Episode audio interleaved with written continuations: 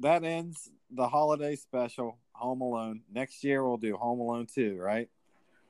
Yeah, whatever.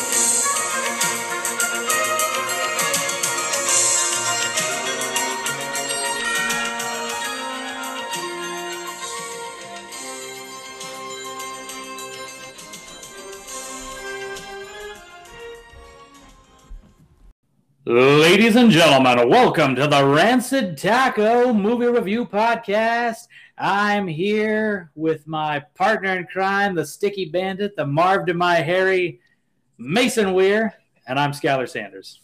Tonight we are reviewing Home Alone 2, which came out in 1992 and got 34% on Rotten Tomatoes. Oh, what was that? What was Home Alone 1 rated on Rotten Tomatoes? You remember? It was up in the 80s, I want to say. How did this drop off so much? I, I felt like it gave us exactly the same thing. Yeah, I don't understand the hate. I kind of like this movie. It's a guilty pleasure movie, much like the first one. It's like I don't want to like this movie, but I do like it a pretty good amount. There's no reason to dislike this movie any more than the last one. That's all I'm saying. It's like it's it's it's the same movie with two different stories. Both of them have fun little moralistic uh, lessons that we learn throughout the entirety of the movie. But in the end, it's the same fucking movie. So why why hate? Well, last year we had some theories about Home Alone. One of which was your theory that they're a mafia family and that Kevin's father was a mob attorney and that's how they've accumulated their massive wealth. I have no evidence in this movie to disprove that theory. I think that that could still be true. Uh, well, we I, I don't know if we have evidence for it either, though. So, but if you're not disproving it, you know, we we learned last week in my cousin Yeah. That uh, the charges are on the court. you Yeah. know? it's guilty till proven innocent. that's right. Yeah. And not only did we prove that, but I said at the end of the podcast that I think Kevin was a burgeoning young serial killer. And in this movie, Kevin is much more bloodthirsty than in Home Alone 1. Well, that's true, and I did keep a kill count on this one again. So I think the kill count on this one was higher than the last one.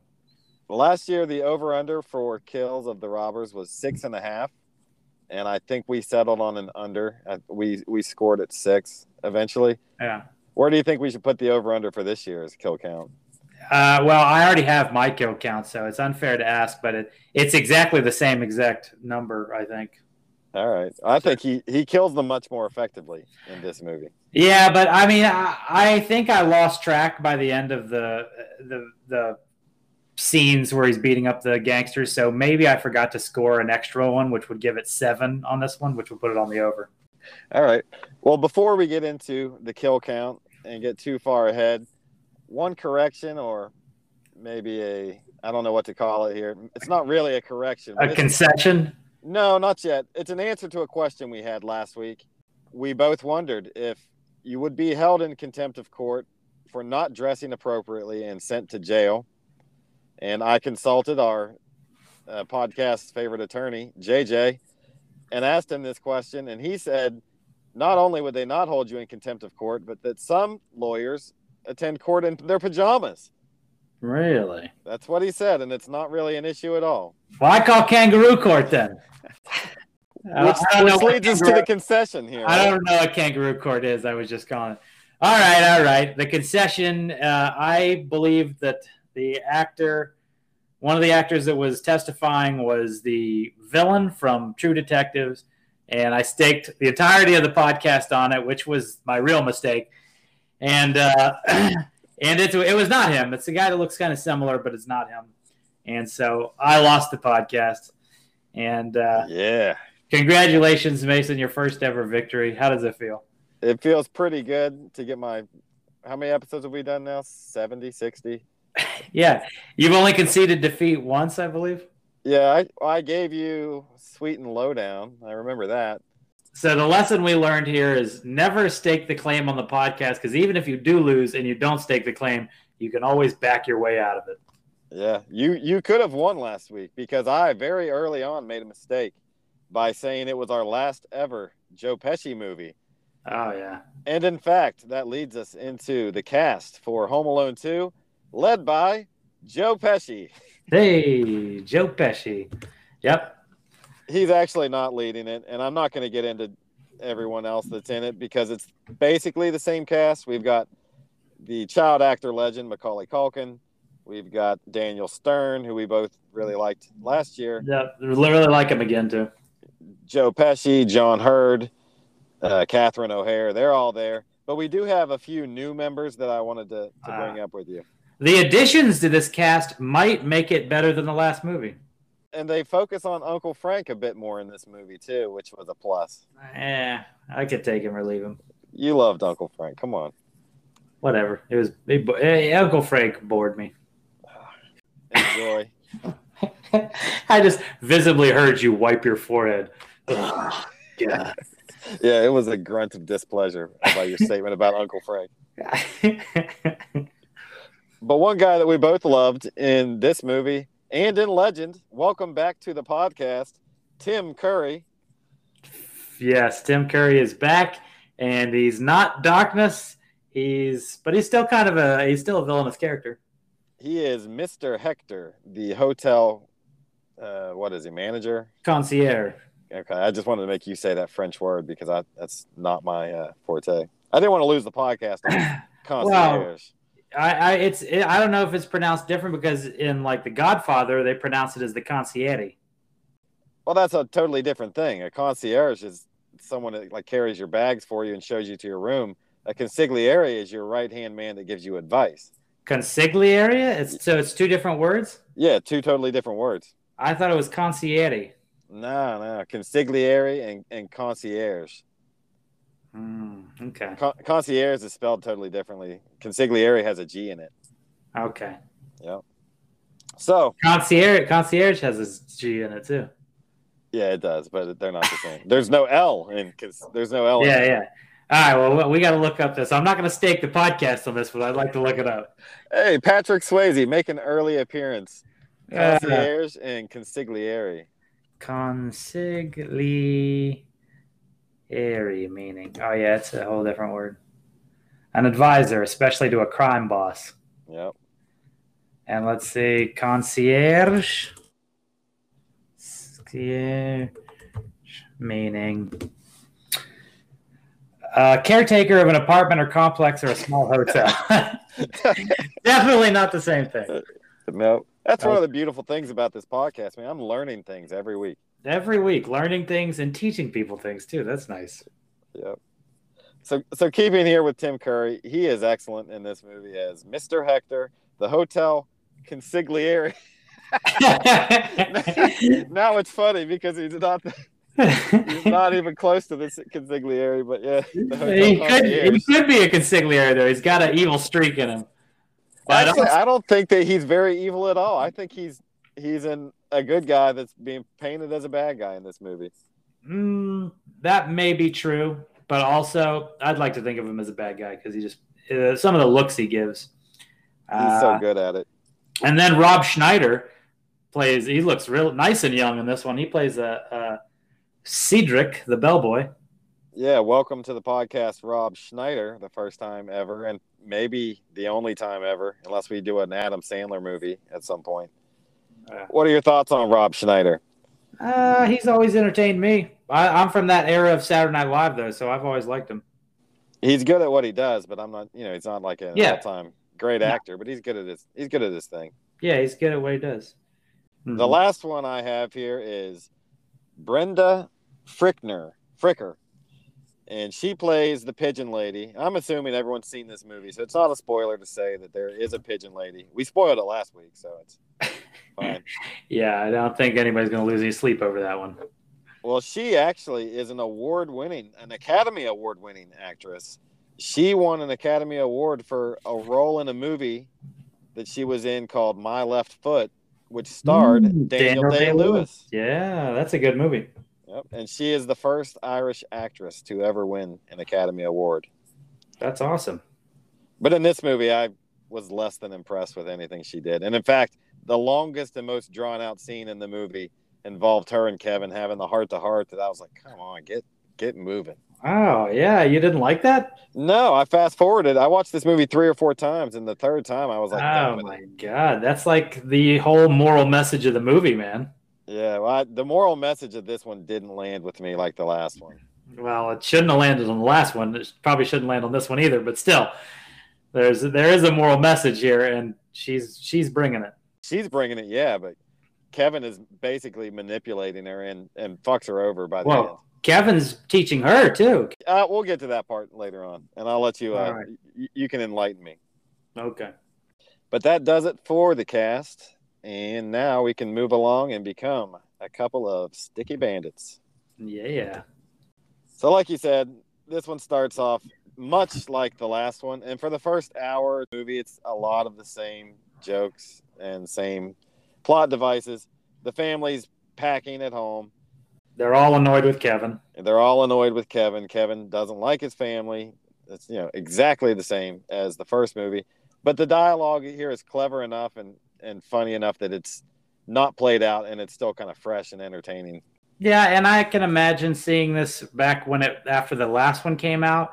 It was just like you go to this movie thinking, "Oh, I'm going to be back into this world, and I'm going to be part of the McAllister family again, and I'm going to see all this stuff go on." And that's exactly what they're building and doing.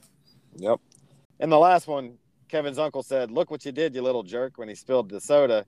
And then this one, Kevin takes his video camera into the shower, and he he spies on his uncle while he's dancing in there. His recorder, it's a, not a video camera, it's a audio recorder. Yeah, recorder. He's recording his uncle dancing and singing in the shower, and his, his uncle Yeah. calls him a little pervert there. So that's a standout scene that everyone remembers from the movie. yeah, that's that's a pretty good one. And then there's another notable scene, and this is the scene in which the whole family gets mad at Kevin. There's a choir concert, a Christmas concert there, and Kevin gets his Christmas solo, and he sings in a really high voice. Despite Kevin's great singing, his big brother Buzz, which uh, we didn't mention him in the cast, but he made the news last week for the actor did for uh, beating his girlfriend and choking her. So Whoa. yeah, Buzz Wow. is a shitty character, and a, the is an asshole. Wow, sounds like it. If that's uh, true, but here, here's the problem: is that Kevin is just in the what he does. Like Buzz, Buzz is publicly humiliating him for no reason, and it's super sophomoric. And the whole audience starts laughing at this like it's the most hilarious thing ever. And I'm, I'm just thinking to myself, why is this so funny? including Uncle Frank, who's pointing and laughing at his nephew Kevin as he's getting clowned on by Buzz. Yeah. Like Buzz has the easiest crowd in the world. He's just like all he does is take the candles and put it behind Kevin's ears or like horns and then starts drumming on his head or pretending to drum. And the crowd just finds this absolutely hilarious, which in- instead of finding it idiotic and juvenile, which is what it is. They think it's funny. Yeah. Which just goes to show the level of uh, the average American at this point in time in the 90s was somewhere along a fifth, sixth, seventh grade uh, level. Yeah, it wasn't funny what Buzz was doing at all. But it was humiliating for Kevin. And so he turns around and he does the famous Vinny punch shove, the jumper cut, as you called it. Yeah. He swings a punch at Buzz, but then the camera changes and he actually lightly shoves his shoulder instead. But this causes the entire choir to fall down like bowling pins around him.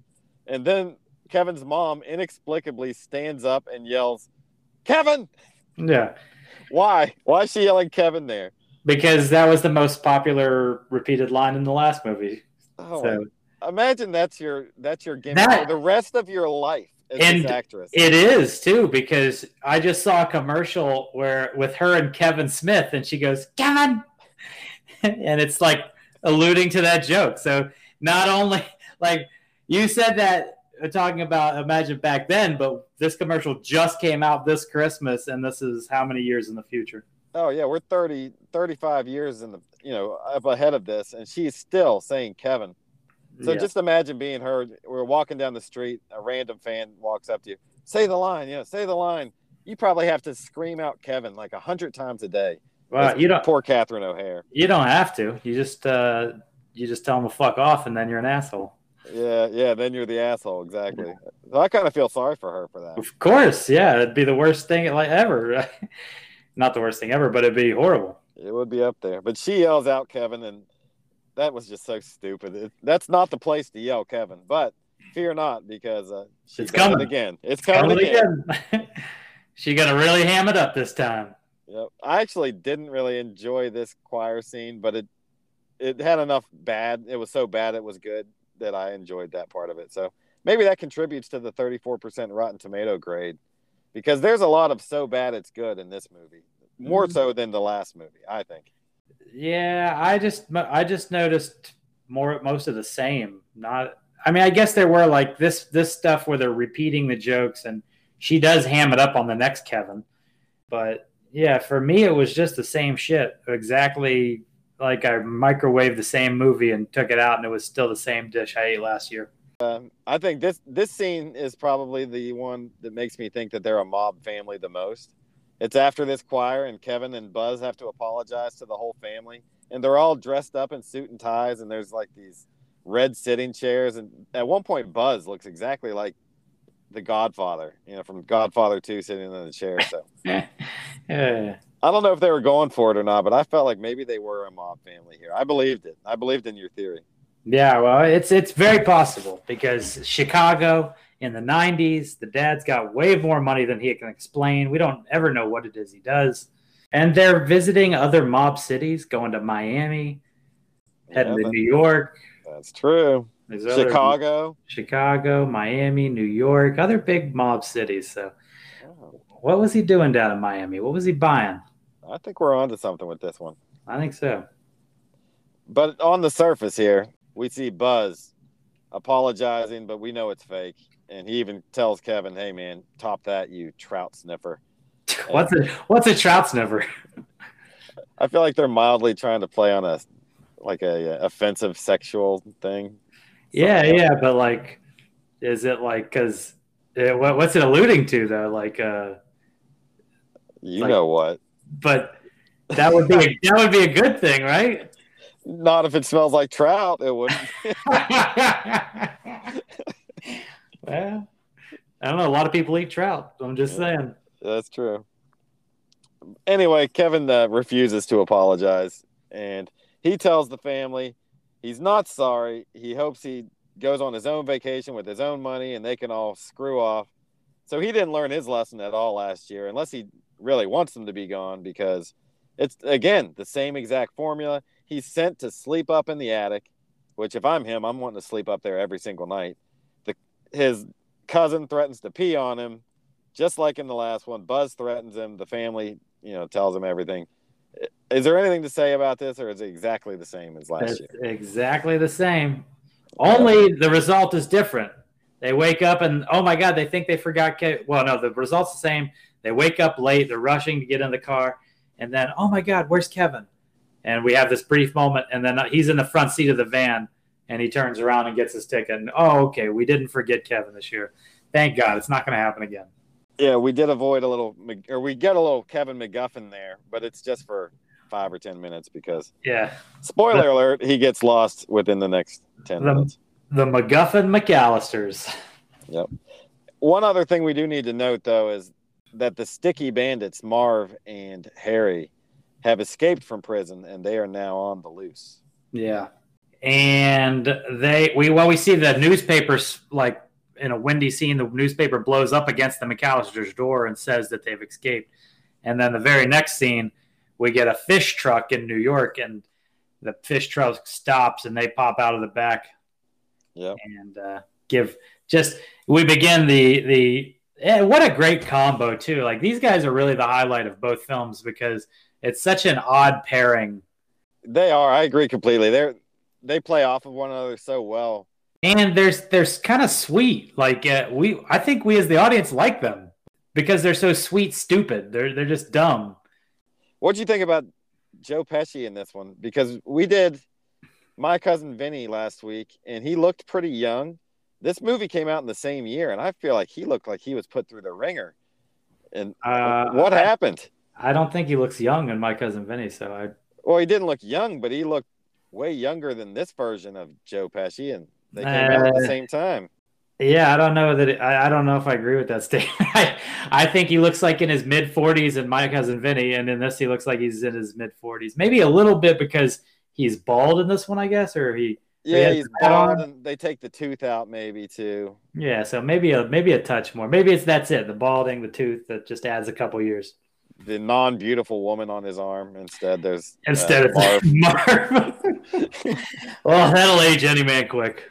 Yeah, maybe maybe that is what it is. He's like, I used to have uh, Mona Lisa, and now I've got Marv. Marvelisa. So- So Marvelisa and Harry are a couple of uh, trout sniffing stowaways in this fish truck. they are. What does that smell, Marv? Fish. No, it's freedom. We know that the wet bandits are in New York, but luckily Kevin is flying down to Florida, so he'll be totally safe, right? Yeah, yeah. Nothing's gonna happen bad. I can't imagine anything bad happening. Nothing bad ever happens to this family, except their alarm clocks don't go off. They're in a rush the next day. They rush through the airport. They play the exact same music they played last year as they rush through the airport. And in the chaos, Kevin starts to follow the wrong man, thinking it's his dad. He boards a flight, and this is pre 9 11, so the flight attendant just lets him on. No big deal. yeah, he just walks up and he bangs into her. All the all of his he drops his boarding pass, so sh they're in a stack of boarding passes that she's collected, which is an ancient tradition now too. And uh, yeah, so it, she she get he gets on the flight and she get and the guy goes, well, make sure this flight's leaving now. Make sure he sees he gets with his parents and then let him go. So he goes on there, looks up the aisle, sees the guy who's following, who's wearing the same type of coat that his dad was wearing, and goes, "Oh, that's him." And she's like, "Okay, you go find a seat just anywhere." Don't Like- sit with your dad. Sit somewhere up in the front, and Yeah. we'll see you when we land. Yeah, just grab a seat anywhere you can find one, kid. It's a free for all. Fly and just grab them while you can. And so with this, Kevin is now on a flight to New York City. His parents are on a flight to Florida. They don't even realize that Kevin's not there until they land. And when they land, they play a, a little game of telephone as they pass through the family members. Hey, give this luggage to Kevin. And it goes from person to person. And then it, it gets to the last guy and he says, Kevin's not here. And then it gets back down to the mom and she says, Kevin's not here. And then when it dawns on her that her son is missing, we get a second. Kevin! Yeah, she goes, Kevin's not here. Kevin! And then she passes out and falls and faints and falls back. Pretty corny. Yeah. But Kevin, for his part, he quickly adapts to New York when he lands. He realizes when he sees the Statue of Liberty that he's not in Florida, but he does have his dad's bag, which contains his dad's credit cards and inexplicably an envelope full of cash. Why would Kevin's dad have an Ooh. envelope full of hmm. cash? Well, I wouldn't take an envelope full of cash with me to co- to Miami unless, of course, I was buying or selling cocaine, maybe. Yep. That's yeah. I mean, I didn't even put that together until this watch. And I was like, wow, Yeah. that's man, that's something there. I Why would didn't- he have that? I didn't put that together till you brought it up. This is great. We are is great. we are uncovering the dirt behind the McAllister family. That's right. And so they Kevin has money and he's able to just freely go throughout the city. And at first he checks out seemingly all the landmarks. You're up on your geography in New York. You lived there for a long time. Is Mhm. Kevin would he be able to hit all these spots in one day? No, definitely not. First of all, it would take forever to get like it takes just to get from the airport to his hotel would take an hour to two, right? And then to get from like he goes down to the to the Statue of Liberty. Okay, that's going to take another 45 minutes to an hour to get down there from where you're at.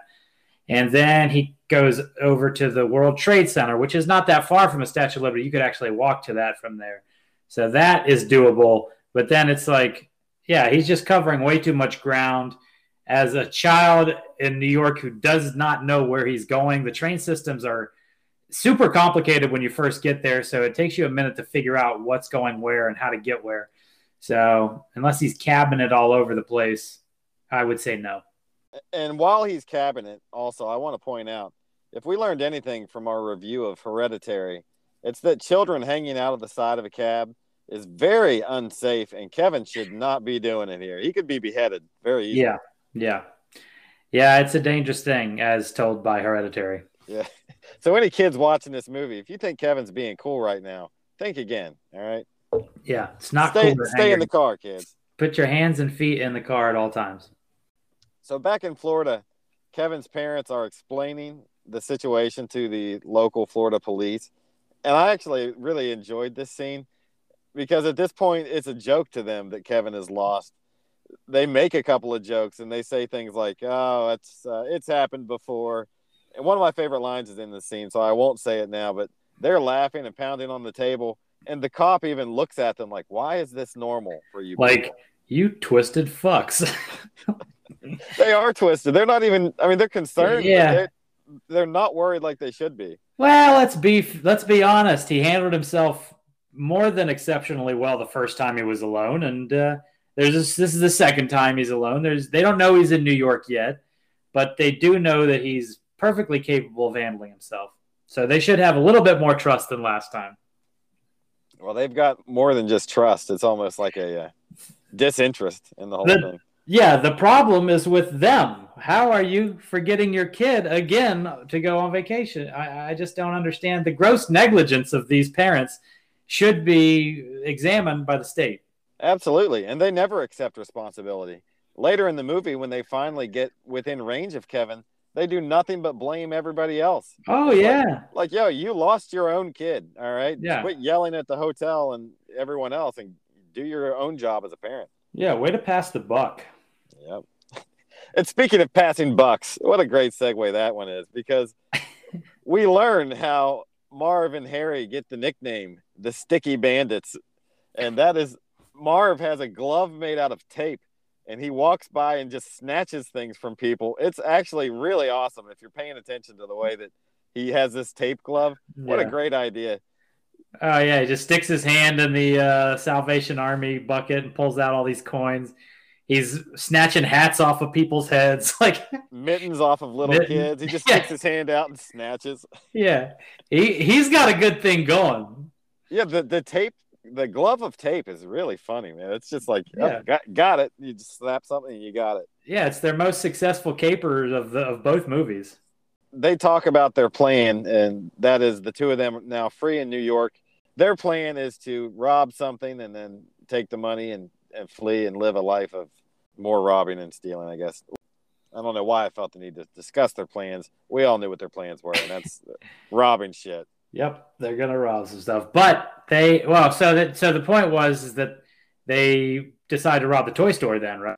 He says something along the lines of, "Yeah, all that cash they're gonna take in on New Year's on Christmas Eve, and and then they can't go to the banks or whatever, and there's gonna be all this cash in the store, and we're gonna go take it."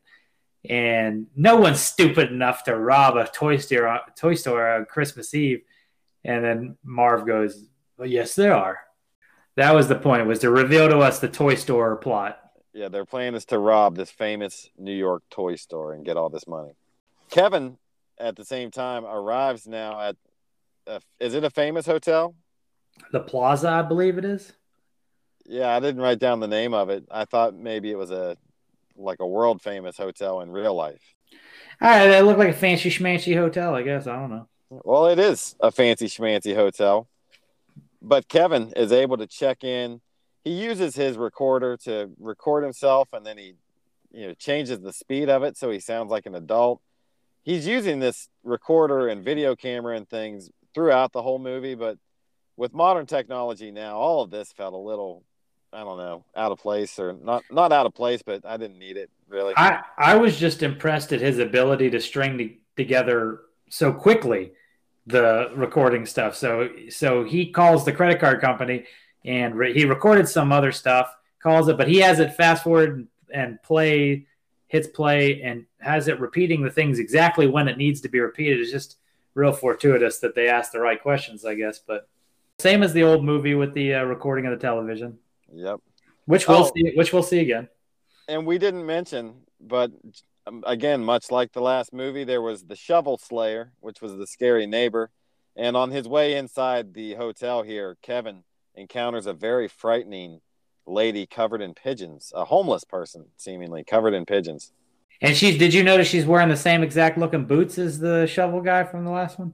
No, I didn't, but it Yeah. doesn't surprise me in the least. They probably just dug up the old uh, set, dug up the old costumes, and like, ah, just throw on his old boots. Who cares?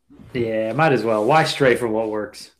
It's like, what works for this guy? You got to have the boots, man. The boots are a big part of the character. The boots are terrifying. Oh, they're not. the The lady's really not terrifying at all. Kevin's kind of uh, rude What? for being She- afraid of her. She does have a rather stoic look, and she's covered in pigeons. That's a little cr- creepy, you know. Uh, I see it as a nice thing, honestly. Well, I mean, you might, but uh, how old is Kevin? An eight-year-old kid might not. I think he's more like twelve or eleven or twelve in this one. Well, 11, 12, even, even so. Yeah, he's getting big. But yeah, he, he is scared of the pigeon lady. He goes inside, he does his scam, and he gains admittance to the hotel. And I guess people think it's funny to be a total stiff and a shitty tipper. And I'm here to correct that, all right? Because Rob, Rob Schneider, the bellhop, he shows Kevin to his room and he asks for a tip, which you never should do. You don't ask for a tip. And so that's kind of rude. But Kevin displays the knowledge that he knows you're supposed to tip and he gives the guy mm-hmm. a piece of gum as a tip. What an asshole. oh, yeah, well, and the fact that he gives them fruit stripes gum. Well, fruit Ugh. stripes is, is good gum. I, it's it loses its flavor. I love Yeah. fruit stripes. There's no way that that fruit stripe gum lasts the, the, as long as Rob Schneider's chewing it. First of all, but the this fir- yeah, no, that was that, like not that good a gum. Well, that's true. The next day, he does say he still has some tip left over. in And so am terms I. of the gum. Tip left over. Yeah, I was like, I was like, I've had fruit stripes gum. It doesn't last like ten minutes. No, There's it doesn't no even way. last one full minute. It probably Yeah. loses its flavor quicker than any gum. It's the quickest flavor losing gum. But in the last movie, Kevin tipped the pizza guy 18 cents, I think we determined it was. And now in this one, they're making it a running gag that he's a shitty tipper. It's not funny to be a stiff. Yeah, then he teases him the next time, but we'll get to that. Yeah, we'll get to that later. But yeah, Kevin, once again, as you called him in the last one, a scumbag little tipper. Yeah. And, and he is. He knows you're supposed to tip, and he he intentionally stiffs these poor, hardworking. Yeah, and he's rich. The kids, the kids is part of a rich family. Let's be Oh yeah, honest. he's he's packing five k or more right now in cash, oh, along Oh, yeah. with his credit cards. yeah, real prick. But he also knows how to have a good time, at least by a 10 year old standards. And he again does what he did last year when he was home alone. He orders ice cream, this time with his own personal ice cream scooper, like a human that's that's scooping the ice cream for him. I thought you meant like a human shaped like a scooper that he was scooping the ice cream with. No, they set up an actual human just to scoop this kid's ice Just cream for him. Uh, would that be two scoops, Master McAllister? No, better make it three. I'm not driving. We can Yeah. only assume that Kevin tipped the hell out of this guy because later on they're trying to figure out where Kevin's parents are, and this guy knows the truth. He has to, and he doesn't. Uh, he doesn't share any of that with with his hotel bosses. So, oh, that's true. That's true. And he was up there by himself. Yeah. yep. All right.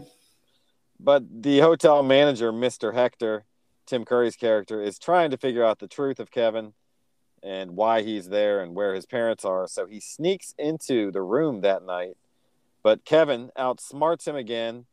So Tim Curry uh, comes in. He's trying to find out a little bit of information on the kid, right? And he comes into the hotel room, and Kevin hears him coming. So real quickly, in uh, you know uh, an unrealistic amount of time it would take to set up and blow up this clown that he got for the pool in Miami, he blows up this clown, inflatable clown in the shower, and starts doing his famous silhouette dancing thing that he did from the first one, where it was you know Michael Jordan posters and things riding around on trains in his house to fool Marvin and Harry.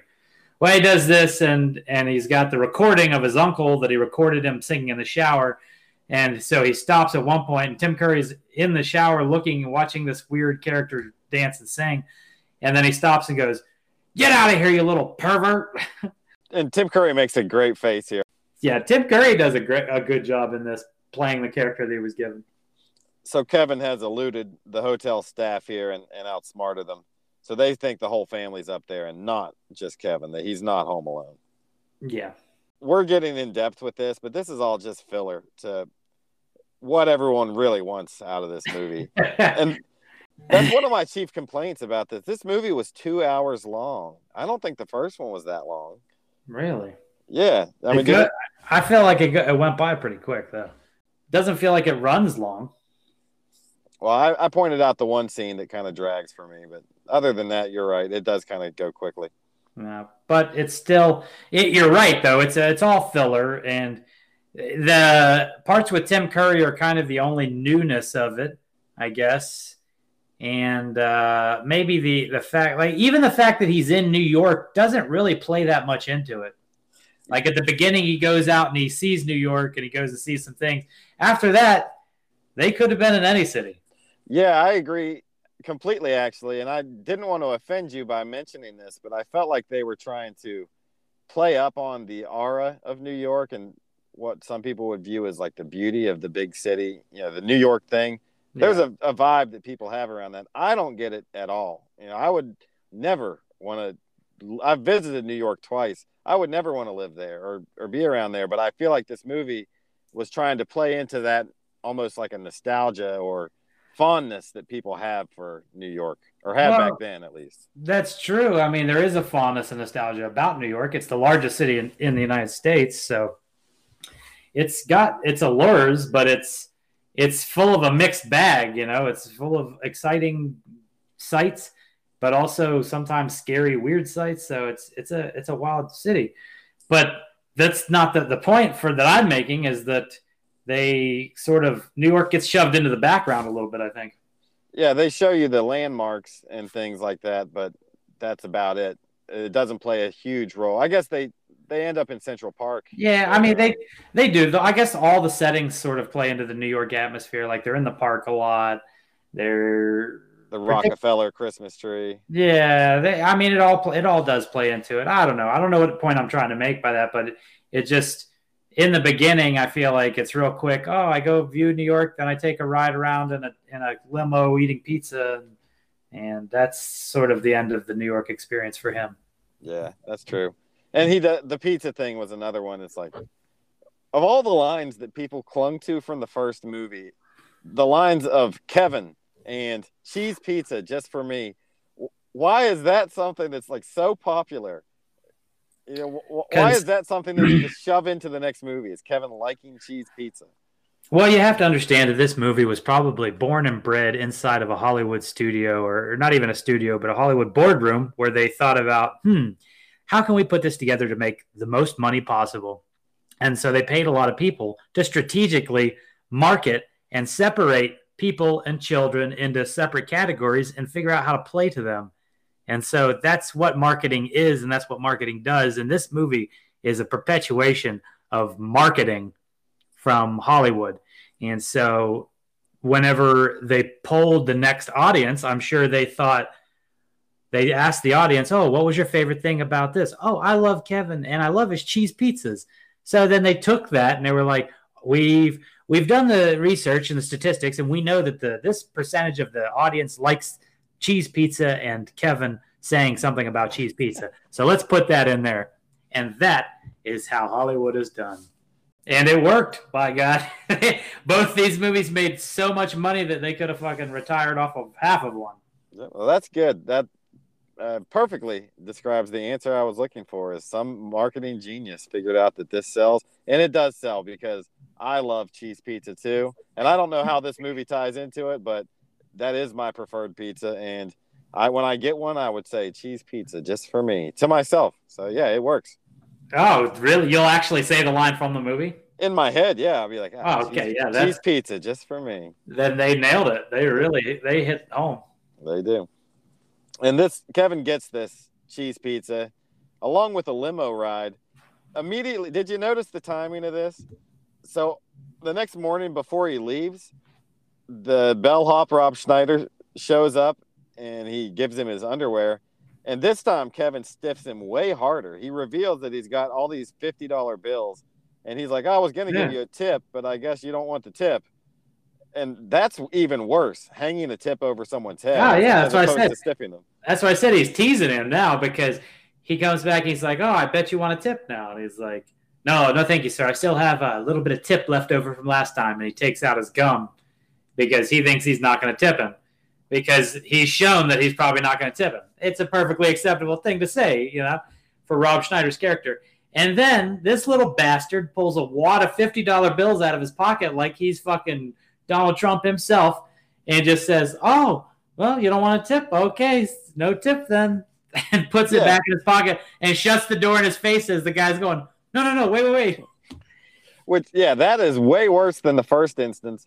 But it doesn't bother the Yeah. bellhop really at all because a couple minutes later, he's waiting by the limo with a huge smile on his face and a cheese pizza just for Wow. Kevin. So he wasn't course. he wasn't bothered. He's a true professional. He's bothered by it. He's, he's using a new tactic, you see. He's still trying. He knows the kid's got a wad of 50s and he's willing to come up, come off of some of that cash. He can't show that the kid hurt him because he's got to get to those 50s. All right, I, I've actually got a theory here that I'm gonna. I agree with you. He is trying a new tactic because, as someone that works for tips, there and you as well, I'm sure you know there becomes a point where you don't try any tactics because you know it's a lost cause. Mm-hmm. And I don't think Kevin is a lost cause because he probably tipped the ice cream butler. He probably gave him such a good tip, and the butler told told the bellhop about it. He's like, "Keep trying, man. This kid will tip you." And that's why he comes with the cheese pizza. Well, and also we know we know that this character is focused on his tips because in the beginning scene, the introduction to him, he's sitting there counting his tips, and Tim Curry's character says, "Cedric, don't count your tips in public." That's true. He is obsessed with the money. Yeah, so he's all about that money. But surprisingly enough, bellhops make quite a bit of money in in hotels and, and things of that nature, especially out here in Vegas. They make upwards of like twenty some dollars an hour plus like tips. Not they're not bellhop now; they're like uh, uh, Ballet. valet. But yeah, they make tips and like crazy amounts of tips and like double the wages that servers and bartenders make. So I don't know. It's what I should be going into. I think. Well, now that we've broken this down accurately, I've got a lot of respect for Rob Schneider's performance here because he never got mad about getting stiffed, and, and now we've explained why. Because he's not giving up. He's going to get a tip by the time Yeah. it's over. I don't know if it was Rob Schneider that explained that or if it's our experiences with getting stiffed on tips that brought us to that. But still, let's give Rob, uh, Rob Schneider deserves a round of applause. He does. And so, a quick round of applause for Rob Schneider. Very good. So one thing I wanted to point out here, though, is that I mentioned Kevin being a bit of a burgeoning serial killer in the last one, and in this one, I just want to talk about stark differences in his not only his actions but his demeanor and, and personality. So in the last one, he didn't go on a spending spree with his dad's money, right? He he was just trying to get by for a week. But in this one, he's getting a limo. He orders some champagne, it looks like, and the pizza. I mean, what's his deal? Why does he think it's okay to spend all his dad's money like that? Well, he behaved in the first one, you know, and where did that get him? Alive, he lived. That was the whole point. No, that got him lost in New York City on the second vacation. Okay, so this time Dad owes him. All right. You think he, is- his dad deserves it? Yeah, this is where Kevin is finally stepping into his rebellious adolescent form, finally blossoming into the human that he's to become. All right. So he's he's embracing being an asshole now, and he's giving Yeah. his dad what he deserves by He- blowing up his credit card. Yeah, he probably got into drugs and punk rock and basically became Stevo from SLC Punk after this. I thought you were going to say Steve-O from Jackass after that. Maybe that. entirely different Yeah. Steve-O, Just as disappointing to his father, I'm sure, though. guaranteed. Well, here uh, is the one redeeming scene for Kevin and his personality is he goes to this famous toy store. We mentioned it as the one that Marv and Harry are going to rob. Mhm. but Kevin goes there to buy some toys, and we find out that the owner, a generous man named Mr. Duncan, is going to donate all the money from the toys sold to a charity, like a children's hospital, for them to have toys at, at Christmas. Yeah, it's definitely a children's hospital. And Kevin offers to donate what, 20 bucks? Yeah. Well, that's And nice of him. He's only got like five or six thousand, so it's nice of him to give. Well, I mean, anything helps, but still, yeah, it was it was a nice gesture because he has a chat with the man at the counter, and he says, "Well, I'm not supposed to spend this money, which is a lie, uh, which because is my- yeah, it's yeah. not his money. It's not his money. He's like, I'm not supposed to spend this money because my mom said not to, but I have 20 bucks at home that I can repay her with. And the whole story makes it sound like Kevin's like this real honest, hardworking kid that's worked hard and is going to shovel the driveway to, to for this 20 bucks. No, it's his dad's 20 bucks. He stole it straight out from him. And he's got way more than twenty. If he really wanted to make a generous donation, he could do that as well. Well, he played it smart. You don't go flashing all your cash around. That's how you attract trouble. Well, we didn't talk about it in the cast, but what did you think about Macaulay Culkin's acting in this movie? I think it's actually better than the first one, maybe. I feel like they're asking a lot more of him in this movie They- than the last one. They are like there's, but he's he starts talking and uh, on a on an adult level much more in this one. Obviously, he's not a seasoned actor, No, but he's way better in, for instance, The Good Son. When he, I think that's a year or two down the road. wow, the. Good Son. This is like the evolution of Macaulay Culkin right here. Yeah, the Good Son's great. I, actually, I don't know if the Good Son's great. I liked it when I was a kid, but featuring two of the greatest child actors of our time. Yeah, I watched it last year and really enjoyed it, but I didn't watch it as meticulously as we do for this podcast. So maybe down the road we'll uh, get into Oh, that. We both like that movie. Yeah. But uh, but they are asking him to tackle some more adult subjects, and I think he does a fine job with it. I think something happens at around this age when you're a kid is when you're probably the most receptive to creative ideas because you haven't been told no enough maybe in your life or you still believe in the supernatural type of things can happen your creativity is flourishing around this time. I, I would say from like seven to 11 or 12 years old. And I think that's why a lot of child actors get famous around this time is because they can tap into a, uh, they can, they can tap into a place that most actors are trying to get back to because they're already there. It's like being wise without knowing you're wise. It's like seeing something for the first time and having it be on camera, or experience something for the first time that you can't recapture. Yeah, like I mean, I'm sure if you think back in your life and you think about some of the things that you did, that you've written or talked about or or did in your life, you think about now and you go, "Wow, did I really do that? Like that was me." And there's so, something that happens as time goes on where you have to work harder and harder to get back to this place of freedom which i think ch- some child actors or some some people around that age can just automatically tap into. And i think macaulay culkin does a fantastic job of that in in all the movies that i've seen him in as a kid. And then as you move on it's harder for him to succeed because he has to redefine himself as a person and as an actor in front of a national audience, and we already have an established view of who Macaulay Culkin is. And so, if he doesn't push the boundaries in just the right way or live up to that hype exactly in the correct manner, it's a it's considered a failure, and he might even view it as a failure. I don't think he really tried acting after being a teenager. I think he gave it up. I, I could be wrong about that. I haven't researched Macaulay Culkin, but I think he just rested on his laurels and he's, you know, obviously he made enough money from these movies that he would never have to work again. And I think Mm. that's what he did. I, I might be wrong there, but I think that's kind of what he did. I think it's kind of what he did, but also at the same time, I think there was a lot of drugs and like other things involved, which is not to judge him for any of that because, you know, I've done plenty of that stuff too, but he just did it under the microscope of a public eye. But he has acted in many things since then. I don't know. I'm kind of torn. I've, I'm torn in my own argument now because I don't know whether yeah, maybe he did just rest on his laurels. Whatever he did, like whatever he did is fine. I'm okay with it. I'm not, you know, asking Macaulay Culkin to be more than he is. But the image that I received from the media was that Macaulay Culkin was not living up to his potential. Well, one thing I will always be thankful to Macaulay Culkin for is he took it upon himself to finance the recreation of one of my favorite all-time video games, ToeJam and Earl. What? Yeah, they remade it and it's, uh, it's available on PlayStation, and Macaulay Culkin is the reason why. I love that game, so he wins in my book too. Then fuck. Yep. Yeah, Macaulay Culkin is in in his own way a hero.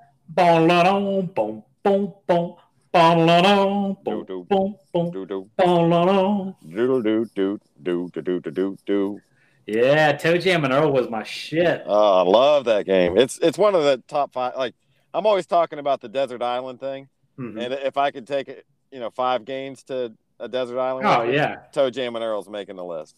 and it was always like I don't know if I ever beat it. I don't think I ever beat it, but I never owned it. I just rented it. It's all time classic. Anyone who's not played ToeJam and Earl, pause the podcast, or better yet, listen to the podcast Yeah. while playing the game. Oh my god, you'd be so it'd just be that'd be heaven right now. I'm actually going to look and see if I can download an emulator that I can play it later tonight. When I, But let's get uh, back on track to the movie here for a minute. I guess we've kind of still been talking about the movie. We're talking Yeah. about Macaulay. yeah, yeah, but here in this scene now he's he's leaving the toy store and he just so happens to bump into the sticky bandits who are scoping out the place for the later robbery and we finally get a confrontation between kevin and the sticky bandits here hiya, pal. yeah i think last time it was it marv who said it or did you just attribute the quote to marv and it was actually harry no, Harry said it. harry says it in both movies Yeah, so that's it's not just you then that's a famous line for everybody it's yeah, yeah, the marketing genius said that "Hiya, pal" is a famous That's- Harry line. yeah. That's my cheese. exploited. That's my cheese pizza. Yeah, for that's hilarious. Joe Pesci's famous line, "Hiya, pal." Hiya, pal. Well, they do gather up Kevin here. They, you know, they catch him, but Kevin does the smart thing and just screams out, and all the passersby on the streets of New York stop and look at Marv and Harry, and so Kevin runs away from them, and he he uses a pearl necklace.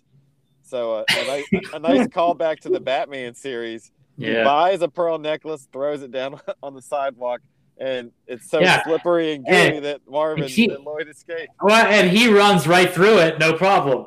Like in the scene, he breaks it open and like it's right all around his feet, and he takes off and was running through it. It's no problem. And then as soon as Marvin Harry hit it, they just wipe out completely. Yep, It- he's uh, not gone through puberty yet, so the stickiness of the pearl necklace is not something that affects him. Yeah, the pearl necklace is not as sticky when you're younger like that. No, but the sticky bandits, the sticky bandits. sticky bandits, it is. oh god, we're just as sophomoric as any podcast or any movie we've reviewed on the podcast. that's true. We are. As far as the kill count goes, this is the first potential kill. Do they die from this or no? No, no, that's not uh, a kill. I put a no too, only because they land on their backs. If you land Yeah. on your neck, it's possible. It's possible. I, I, it's possible that I think you could uh, paralyze yourself, but I don't know about die. Yeah. All right. Well, Kevin escapes and he runs back to the hotel, which uh, seems to me like he rode a limo to get to the toy store. So how is he running back to the hotel? What did he just run like ten miles? It was a short limo ride, I guess. I mean, I don't know how much money he had in that envelope, but uh, limo rides are expensive, so maybe he just sprung for like a couple blocks. Well, it seemed it seemed to be in coordination with the hotel, but when he gets the the room service bill later on, I would think the limo would have been on that bill. Would have covered it alone. Yeah, the number seemed way too small at the end when we hear what the number is. So. Yeah, I don't know. Maybe limo rides are cheaper than we think. I got to start asking around. I'll Well, be this taking, was 1992. Also, Yeah. The price- there. At the price that Uber is right now. Maybe limo rides are cheaper. I don't know. But he runs into the hotel, and Mister Hector, the con- concierge, has discovered that the credit cards were stolen, and now he's on to Kevin. So he's he's also pursuing Kevin. He's being chased from all sides here by the sticky bandits and by now the entire hotel staff. I didn't really like this scene at all. I'll be honest. There was like whatever. Well, I mean, it, they play into the thing that they did last year where Kevin slides underneath their legs, which he did in the last movie. And also, he shouldn't be able to slide that far. I thought that was weird. Wait, wait, where is it? When does he slide? He slides under their legs to get to the elevator on the hotel lobby. Oh yeah, yeah. So it's just like the last one on the ice rink. He slid to evade the cops, and then he gets up to his room and he plays the dirty movie, the Angels with Filthy Souls movie. And this scene is really long too, right? Like kind of Yeah, yeah. too long. The same exact thing happens. They dive out thinking that they're getting shot by a Tommy gun. And but the thing that really struck me as weird is as Tim Curry's dragging himself away, he's not using his legs. Like He's army crawl, man.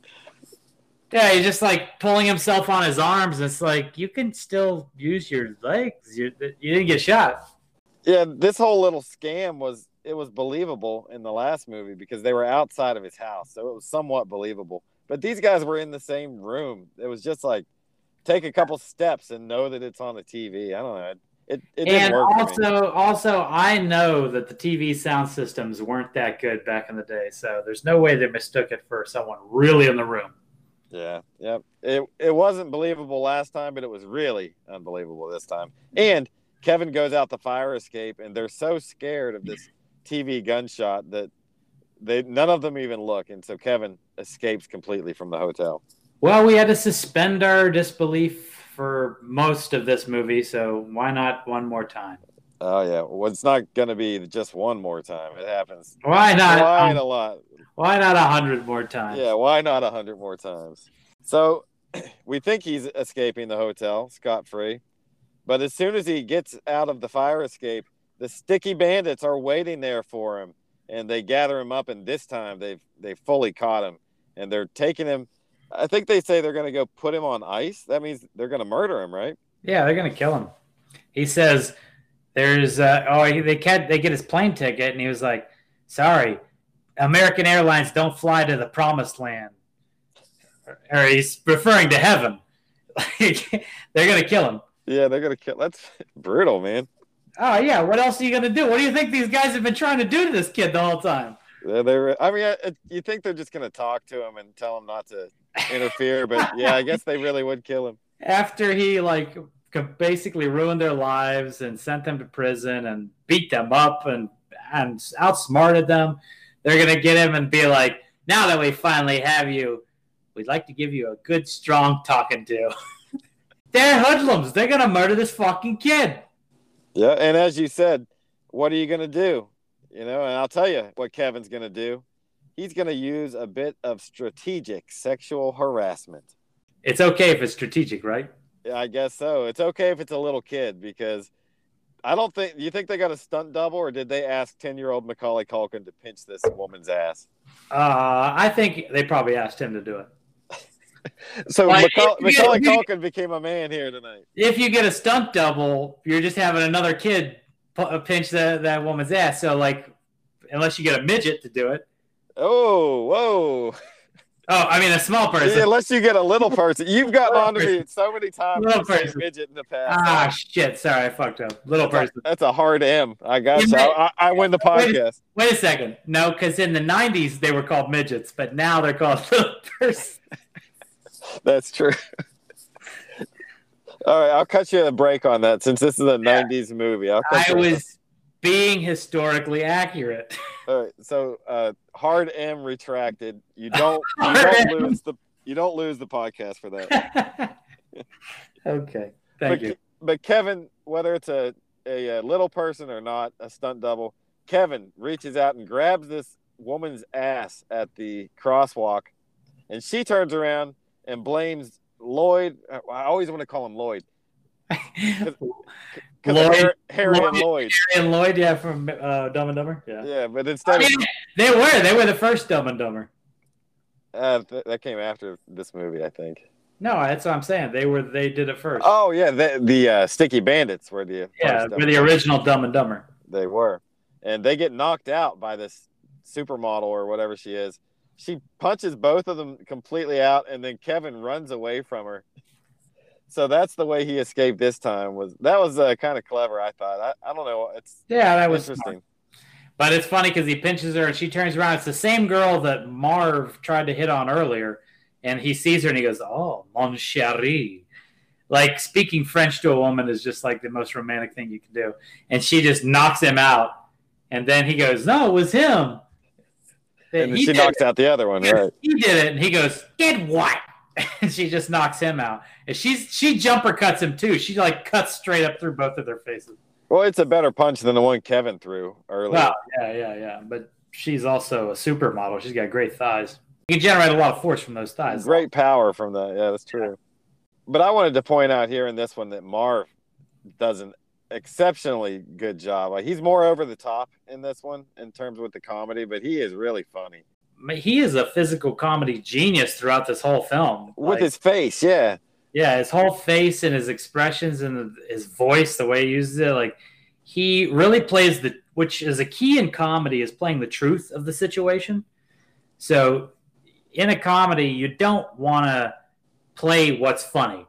You want to play the truth of what's happening to the character. And that is written funny by the author. And then it'll be funny. And he does an excellent job of just staying true to that and not trying to play it up too much, but playing the truth of what would happen, say, if you got hit in the face with a brick. What would happen, say, if a woman punched you in the face at the crosswalk? Like, it's still true in in the world of what's going on, but also funny because of what's happening.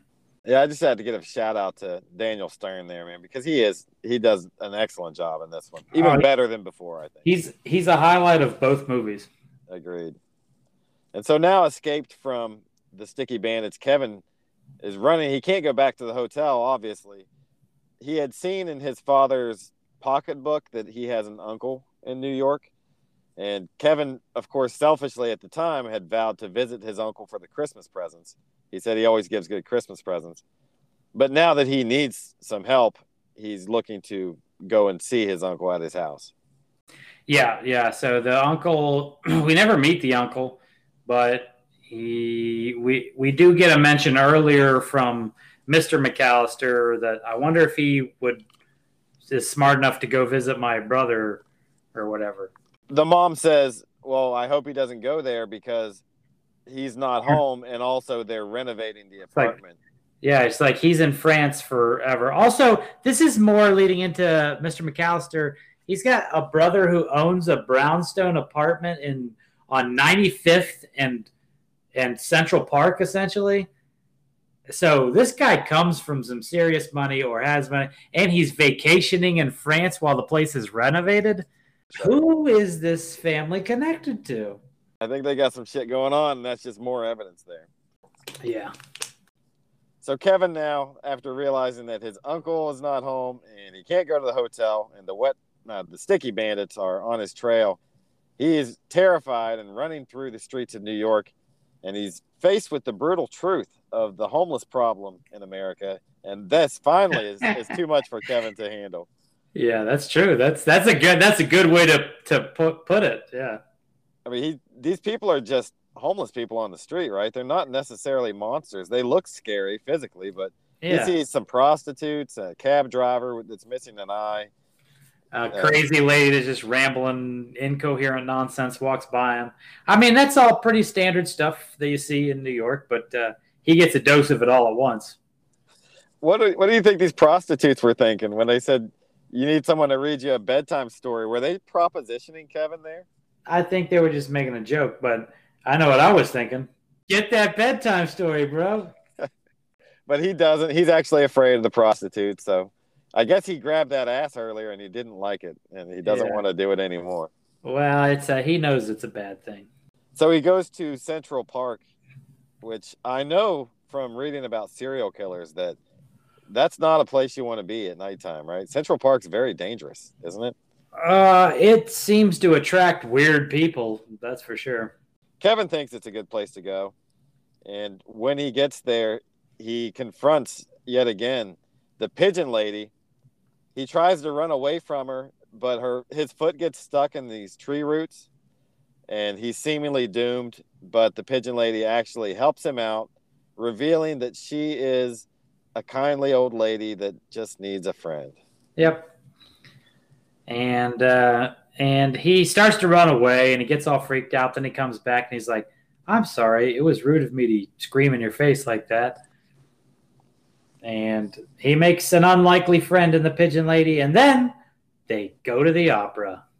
And uh, I'm a little jealous because she's not paying a dime, and she's up there seeing all these wonderful acts. And I never got in to see anything good like that. All you have to do is make friends with the pigeons, and they carry you up there. That's how they got up there. Oh, if that's how they got there, then that that's fine. Because you know, I'm not willing to fly by pigeon up to the roof, but but if it's just a back door with the, into an entrance of the elevator, then I want in. Well, Kevin seemingly appreciates this, and he witnesses the opera with her, and then they have this long talk, and it parallels the scene between Kevin and the the shovel slayer from the first movie in the church. And this one, Kevin explains to the woman who, uh, what is it that her problem is? She lost her family. They left her or something like that. Uh, she claims to suffer from a broken heart at one point. We don't get any real backstory other than somebody broke her heart and she couldn't trust anybody after that, I think. Yeah, we don't get any more details than that because Kevin is not really thoughtful enough to ask. And No, instead, he just talks about himself and his own situation and, and tries to make her problem similar to his. mm, Well, maybe, but no. Now he she says something and then he retorts with his point of view on the situation, and she agrees with him, and she he she actually learns through what he says to her. I think uh, so. So it's not it's not all bad. I'm wondering how Kevin has this insight into life at this age, but that's for the movie magic to, to unveil and for me to discover. So he starts talking about how I don't think people mean to hurt you. Sometimes they just forget, or sometimes they, you know, people forget about each other and it's not intentional. You know, it's something that happens in life but is not intentional. And she learns from this grand statement that this 10 year old is making. Uh, does she though? Because he tells her to change her clothes and to be around people and to give people a second chance. But every time we see her after this, she's still just hanging out with the pigeons. It's not like she moves on from that phase of her life. Well, she's slowly but surely growing. She's at least getting more open to the idea because she says something to the effect of, Yeah, I guess I've been doing a pretty good job of keeping people away from me because he talks about dressing in something maybe that doesn't have so much pigeon poop on it. Yeah, well, I guess you're giving Kevin more credit than I'm willing to give him here because I felt like Kevin was a bit of a sociopath in this movie and definitely manipulated people to get what he wanted. And I thought this was more of an example of Kevin preserving his own self and getting out of the situation that he was in, but just kind of placating this woman. I don't think he really means any any of the goodwill that he's presenting to her. Well, I don't think you're wrong about Kevin being manipulative. That's I think Kevin is a little manipulative bastard, but at the same time, manipulation doesn't always happen for bad. Manipulation sometimes happens for good. Sometimes you manipulate people out of feeling anger or feeling hatred or feeling jealousy. So I don't think I think manipulation is sort of misunderstood in the idea of manipulation is just strategic thinking. It's for good or for bad. It can be both. My ultimate point is if Kevin really wanted to help out this woman who's obviously homeless, maybe give her a couple dollars to buy a meal at some point or help Well, her he- out in more ways than just a pep talk. You know? He does have a lot of extra cash. He should He be. does. He's loaded with cash. Like, He- help this lady out. I mean, he just forked over a 20 to the Duncan Toy guys. Who knows if that's actually going to charity? This Duncan Toy guy, I mean, he's a rich fucking toy tycoon. He could be stealing from everybody. Who knows? But she's actually poor. Like, that's how I always said if you're going to give your money to charity, don't give it to a charity organization. Just walk up to a homeless person that you know needs it and give it to them. Yeah, just hand it over. He even his advice is for her to get new clothes. How's she buying new clothes, Kev? Maybe help her out just a little bit, man. But Yeah. he doesn't. He just he just talks. That that's how he helps. He talks to her. Yep. Well, this scene to me was long. way too long, way too lame. I didn't enjoy it, but I, you know, maybe it's just because I'd seen it a couple times already. Uh, maybe I'm being a little too hard on it. well, it did. It was. It was really the only scene of substance, as far as I can decipher, uh, that it has actually some sort of attempt at a message or some sort of attempt at, at uh, yeah, grasping at some human roots to this movie. They were than... attempting something here, but it didn't land with me anyway. I, I didn't buy it. You know, I didn't buy her acting here either. It what was wrong? Hard. What was wrong with her acting? What did she do that was wrong? I guess it must be hard to play off of a kid actor like this because we Macaulay does a decent job, but a serious scene for sure. Yeah. Yeah, I think it's meant to be a serious scene, and I just didn't. I don't know. I just didn't buy it. Interesting, because I found the scene very touching, and uh, and it was one. It's one of my favorite scenes of the film. Of the film. So I don't know. That's weird. I mean, she is an Academy Award-winning actress. So well, I mean, it's not. It's not about it being in the right or the wrong. It's just like how the scene affected you. I don't know. Like, uh, I feel like even at the because I like the scene at the end. He says something. What does he say? Oh, he says, "If you're looking for somebody to talk to, I'll be that. I, I'm that person. I'll I'll never forget you." And she says, "Don't make promises you can't you can't keep." And I'm like, and it ends on that note. So it ends. She's still kind of a pessimist about her situation, which she's a homeless person in New York, so it's a pretty dire situation. But uh, he does nothing to improve her situation, even up to the very end of the movie. He no, no, he does plenty to improve her situation. He gives her hope and makes her start. She says, "I haven't talked to a person." She's like, "Do you know I haven't talked to somebody for almost two years?" Like people walk and see yeah. me People see me on the streets and they wish that I wasn't part of their city and they wish I didn't exist. So she's felt like an ostracized outcast for years and years. And now Kevin's talking to her in a friendly manner and it's it's helping melt that ice cold barrier that she's built up around her heart. But are you saying that you think Kevin continues to correspond with her after the events of the movie like he's promising? I don't know about that. We have no we have no reason to believe he does or does not. Well, that's my instinct told me that no, he never made an attempt to contact this homeless person again after this movie. And he probably forgot all about her. So I, well, she even says it like you can't keep this promise, and listen, I agree with her. That says more about you than it does about the movie. Okay, your instinct says that he doesn't do that. You got to throw your instinct out the window because it's all about what's in the script or not in the script. Nothing in the script says he does or does not there's a lot of evidence that Kevin is a psychopath, though, and and and that is part of my leaning toward why I don't think he had the heart to call this woman. What happened to right. Sam the Slayer? He's not mentioned in this movie at all. That's Kevin's best friend from the last movie. So probably my instincts telling me he murdered him and put him in a. a yeah, you're damn right. He salted his ass away. That's what he did. the student killed the master. He salted him away, and the next lady sure. is the, the, pigeon lady, the and, homeless. That's and, what you feed on. And then we see his final form in the good son. yes, he's killed twice, and that's oh my the, god. The Good Son is just the third sequel yes. to the movie. Oh my god. The finish to the Home Alone trilogy. It's it's official. We have to do the Good Son at some point. Oh god. We're just gonna introduce it as Home Alone Three. Home Alone real... Three, The Good Son. Yeah, Home Alone Three, The Good Son. Holy shit, dude! That is, that's amazing. That's amazing what we just uncovered. I mean, all of it. None of it is actual, actually real. The web is is there. I'm saying that the web, the web is there. That just goes to show how deep conspiracy theories can run, and on what and on what kind of fuel they're running. Oh yeah.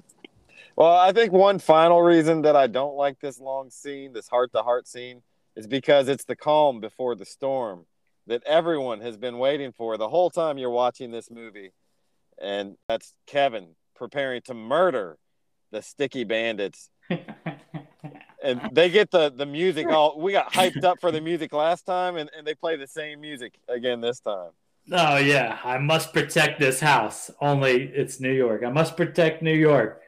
Yeah, well, he's not protecting New York as so much as he's protecting the toy store. He thinks by um, stopping them from. Yeah. He, he sees that kid in the window, and then he's like, "Oh, I got to stop these robbers from hurting kids on Christmas. Yeah, he's a do-gooder. I mean, he's on the. Uh, that's what. That's where your psychopath uh, or sociopath theory kind of falls apart. Is that he's pretty charitable.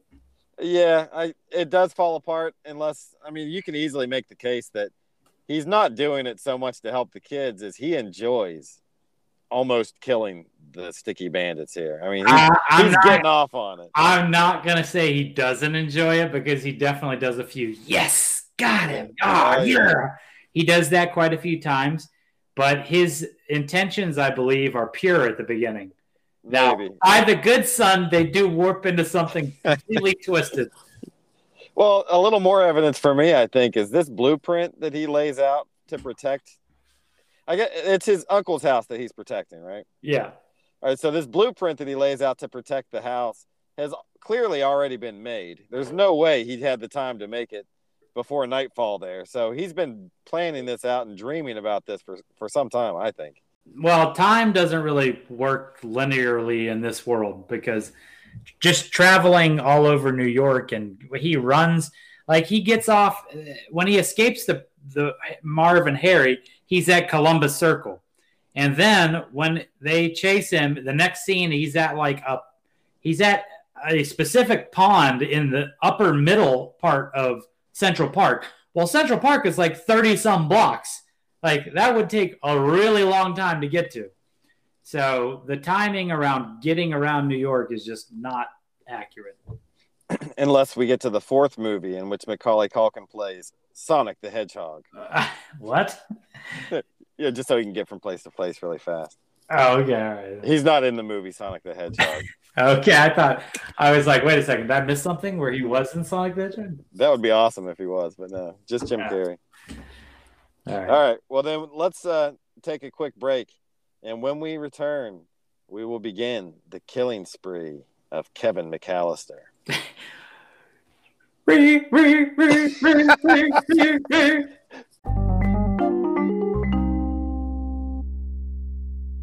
Look what you did, you little jerk. We haven't checked in on Kevin's family for a bit, and they are still on their vacation. They've arrived in Florida now, a busload full of people, and it's pouring the rain down there in a tropical storm. This is for the uncle and all his cousins. I don't. Why do they feel the need to show this? I mean, it just shows that they're staying in some schlocky hotel in, in Florida and the weather is horrible, which is kind of unrealistic for Florida because the old saying of Florida is if you don't like the weather, wait five minutes or 10 minutes or whatever it is, and, and then it's beautiful. The point is that they would be having more fun, maybe not being on Florida for Christmas. Yeah. Yeah, yeah. Remember, remember when we were stuck, we were walking down the beach and it started raining and our feet were like getting soaked and we were all wrinkled. And then all of a sudden the sun comes out and it's hot and muggy again. Yeah, all the time. It Oh, rained. It rained like at least once a day down there. Every, yeah, every every day it rains for like a 20, 30 minutes. Well, they, they don't like the climate there. The family doesn't. And Kevin's parents have arrived at the hotel. They show up and they immediately blame the hotel staff for losing Kevin. Yeah. It's like Yes. this kid's hard to hold on to. You should know that better than anybody. And you're his parents. So come on. yeah, and it's like all they did was ask him about the credit card and he took off. They let him stay there. Like they weren't tossing him out. That's what I mean. So- Like Tim Curry's guy really wasn't a villain. He didn't do anything wrong outside of his job except for sneaking into the room that one time. Well, except for the fact that we know and like Kevin and he had it out for Kevin. Yeah, he was trying to keep Kevin alive, but yeah, he had So- for, he, he did kind of have it out for He him. had it out for Kevin, and in that reason, for that reason, it makes him the heel. So that's true. He is bad, and he gets slapped for it. So that's the end of Tim Curry. See you later. See you next time. Darkness. Darkness. We'll see you later. And Rob Schneider here. And the mom sets off to look for Kevin within the city. Oh But yeah. Kevin is laying traps all around his uncle's house, which is this abandoned building that's being renovated. And his plan is to lure the sticky bandits away from the toy store into the house to kill them. Murder in the second degree. Yeah. So it, it would be second degree, right? Since they're all traps. Well, since there's two of them. That's not that's not how it works, is it? I don't know how it works at all. Uh, Did, didn't I make that abundantly clear during my cousin Vinny? yeah, that's true. You you know nothing about law Yeah. whatsoever. I thought second degree murder just means you kill two people. No, I think that's two char two counts of murder. Well, how do you kill one person twice? You kill two different people. You, two charges of murder. Second Yeah. degree murder would be like laying a trap for somebody, and then he dies from the trap. What? Yeah, that's that would be second degree. You didn't physically touch him to kill him, but you laid the trap, so that's second degree murder. What's third degree? That's if you like uh, were in a car accident, maybe with with harmful intent, but maybe not malicious intent. That's manslaughter. Yeah, I think fourth degree would be manslaughter, Oh, okay. and that's like accidentally killing someone, fully accidentally. I don't know. It's uh, it's real complicated. I think I'm right on that. I'm going to stake the claim of the podcast on that. Oh, oh dear. Uh, there we go. oh. Uh-oh. We know how that turns out in the past. Well, if I am correct, Kevin is attempting to commit plenty of second degree murder here on these guys hmm because he throws a rock through the or a brick through the glass at the toy store to set off the alarm. He takes their picture, and this ensures that they will chase after him to try to get the camera back. And right here is the first of the traps, and I just wrote a list of all the traps, and, Mhm. and we can discuss whether you think it's a death or not. Yeah. This first one, though, it, it's kind of a turnoff. It's so unrealistic. He sets this little springboard outside, knowing oh that yeah, yeah. they will jump out and chase him, and they springboard Harry like 30 feet up into the air, where he then Yeah. lands in this car and explodes the car. Like, come on. crushes the car. Well, it's all unrealistic. So I, I'm t- I'm not like the way he hits that car. You think that might have killed a man, but he wouldn't have sprang that high, and he shouldn't have. It's unrealistic. Yeah, It- it's it, all- would have been a death to fall from that height, but he should have never been at that height. Exactly. And that's one of the downfalls here in the second movie with this part of the movie. All the first movie, the traps were mostly realistic or Yeah. could potentially be done. These ones, that one's probably the most unrealistic. So it just starts on a bad note. Uh, it does. The next one, one of my favorite lines comes from this scene, and it's when he gets to the house. He gets up onto the roof. The sticky bandits show up, and Kevin starts just throwing bricks down at their head. Not really so much of, of a trap as ah, just he's trying a- to kill them. He's a he's a savant. He's deadly accurate. He doesn't miss with any of his throws. Well, he misses if he's trying to hit Harry, but if he's not trying to hit Harry and he's aiming No. for Marv, he hits him every single time. He hits Marv every single time in the face, and I think it's strategically to weaken Marv because he's the taller, stronger person. So he's trying to just beat him down first. Well, the last time he's definitely trying to hit Harry, and Harry moves and Marv gets hit again. It's pretty funny here, actually. Harry. uh, Dan- what's his name? Daniel. Uh, Stern. Daniel Stern does an excellent job in this scene. And we can agree that these every single one of these brick throws is a certain death. Yeah, yeah, no, that's a death. That's a death shot from that height. A brick to the face. Yeah, that'll kill you. I like Harry's line here whenever he says, Nobody throws a brick at me and gets away with it, even though he just hit his partner with 10 bricks. He just makes Yeah. it all about himself. I, I love that line. Yeah, come on, get up, Marv. it's like Marv's got hit in the face by three or four bricks. So then the next death I wrote down here, or possible death, is when Marv has gotten up and he's looking through the keyhole of the basement, and it's either a nail gun or a staple gun. I, it, you see The him pull out a staple it, gun. it looks like staples at one point, but then at, at a different time it looked like a nail. So I wasn't sure. It goes into his eye. and- No, no, no, no. You, you missed. It, it, it goes into his nose. right under his eye. Yeah, it goes like right around his nose and pierces his nose. He's got one in his dick, one in his butt, one in his nose. So that's not a kill. None of those would be a kill, right? No, yeah. If it was a nail gun instead of a staple gun, would the one to the face be a kill? A, a nail to the nose, like you could. you could probably survive. It, it still would. Yeah, you could still survive as long as it didn't go in your brain. All right, I, I wrote down non-death there too, so we're in agreement. Okay. Uh, Marv, or I'm sorry, not Marv.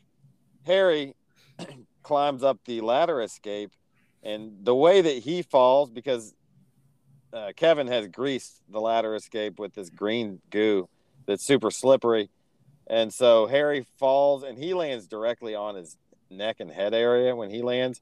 I think this one was a death, or if not a death, a likely paralysis. No, he lands on his back. No, I think you have It's to like the upper-. It's like the upper neck back area, like it's the top of the shoulders. I don't think it's a kill. Possible um, crippling. Paralysis. Yeah, possible Paralysis. paralysis there. Possible paralysis. I don't think it's a kill though. Yeah, that's I, that, I wrote down the same thing. It seems like Marv always gets it way worse. Yeah. Marv is the gets the brunt of everything the worst. Because the next three or four of Marv's are all kills. Yeah. Well, maybe not this one. The next one I wrote for Marv is after he opens the door, he walks into this abandoned apartment and he says, Ah, finally here. He's completely unable to see the gigantic hole right in front of him. And he falls from the second floor down to the basement, flat on his face. Probably not a death here. but Probably, probably not. what an idiot, though. I mean, come on. It's right there. Yeah, one story fall probably won't kill you, but yeah. No, it's still so stupid. Yeah, just like how do you not see that fucking huge? He even says, "Wow, what a hole!" What a hole. Yeah, I love that. line. I didn't write that line down, but what a hole. It's yeah, a ridiculous thing to say. yeah, what a ridiculous thing to say. After you just walk straight through it. Now Harry gets his door open up on the uh, maybe third floor, second or third floor, and there's a trap with some tools, like a toolbox up above. The tools all fall on Harry's head as he opens the door. This is definitely not a kill here. Not, Not not a kill, but not even a very clever trap, really. no, that is a clever trap though. That's like the, when he opens the door, it unzips the bag, and all the tools fall down on his head. Like those tools are probably fucking heavy as shit. It's gonna hurt bad. It's not as not a kill though. All right. I, I wasn't impressed by the cleverness of that, but I well, the the Kevin's understanding of physics and uh, like how things work, like he probably invented the game Mousetrap. Remember that board game? you know I remember Mousetrap. That's what I'm saying. Like he has an expert level of of what's of cause and effect. Oh, I guess if you're the type of person that needs your adult killing traps spoon fed to you, you might think that Kevin's an expert. But I actually think Kevin's fallen Uh. off his game in this one. Yeah, you really you really tried to jar that one in there. Okay, weak weak play. Yeah, whatever. All right. Move on. Tools to the head, no death. Now Marv in the basement starts sliding on the green goo. And it's pretty funny here the way he's trying to keep his balance and not fall. Yeah. I don't know how they pulled that off, but he's you think he's really doing that? Like or is there a stunt Mm. double or how did they pull this off? Uh, I would assume some sort of stunt situation set up, but they're probably not trying to put him in real danger like that. But Pretty I don't know. impressive. yeah, it was cool. But he falls, he slides down the concrete, and then the scaffolding with all the paint cans falls down on top of him. Maybe a death, but probably not here either. I don't think. Pro- probably not a death here either. We've seen the, the scaffolding fall on people in Batman and in there was another movie where it killed a guy instantly, or it killed him in Batman. It didn't kill him in Ghost. So, uh, past movie Oh, yeah. experiences, we don't know how the scaffolding is going to wind up. You may die from that, but it didn't look No. lethal here. Yeah. Uh, then we have this one is the most certain death I think of all. That's the electrocution trap, where Oh yeah. they even show they even show his skeleton. Yeah, that was so stupid. yeah, that, that was cheesy.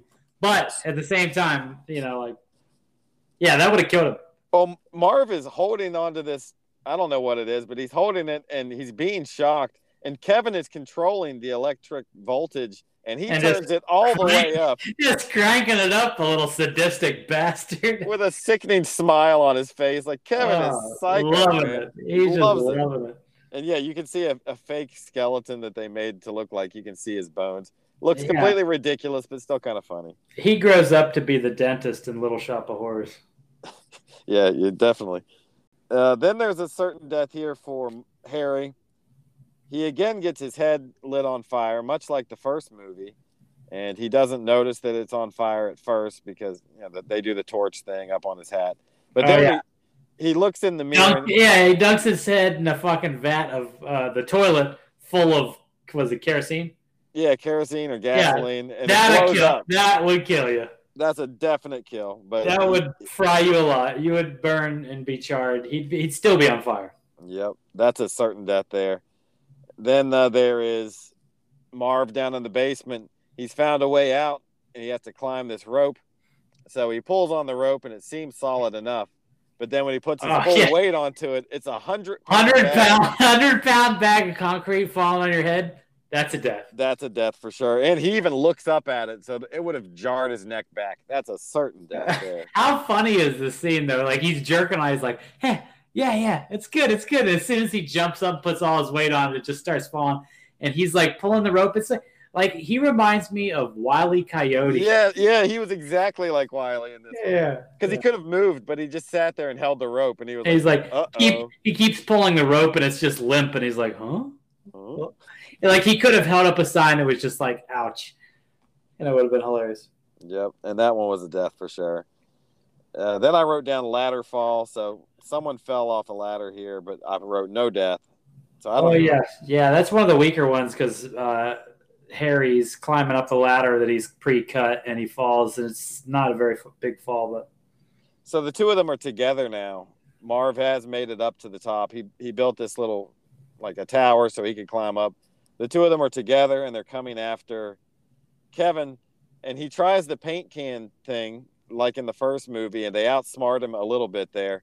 Mm-hmm. They pretend that they got hit, but they actually didn't. And so they make their way up and now Kevin has this giant steel mast like a like a ship mast or something like a railing or some, something. Yeah. no clue how Kevin was strong enough to rig this thing, but he got it rigged and it hits him square in the face. This is a certain death. Oh yeah, that's. I mean, because it knocks him also a story and a half.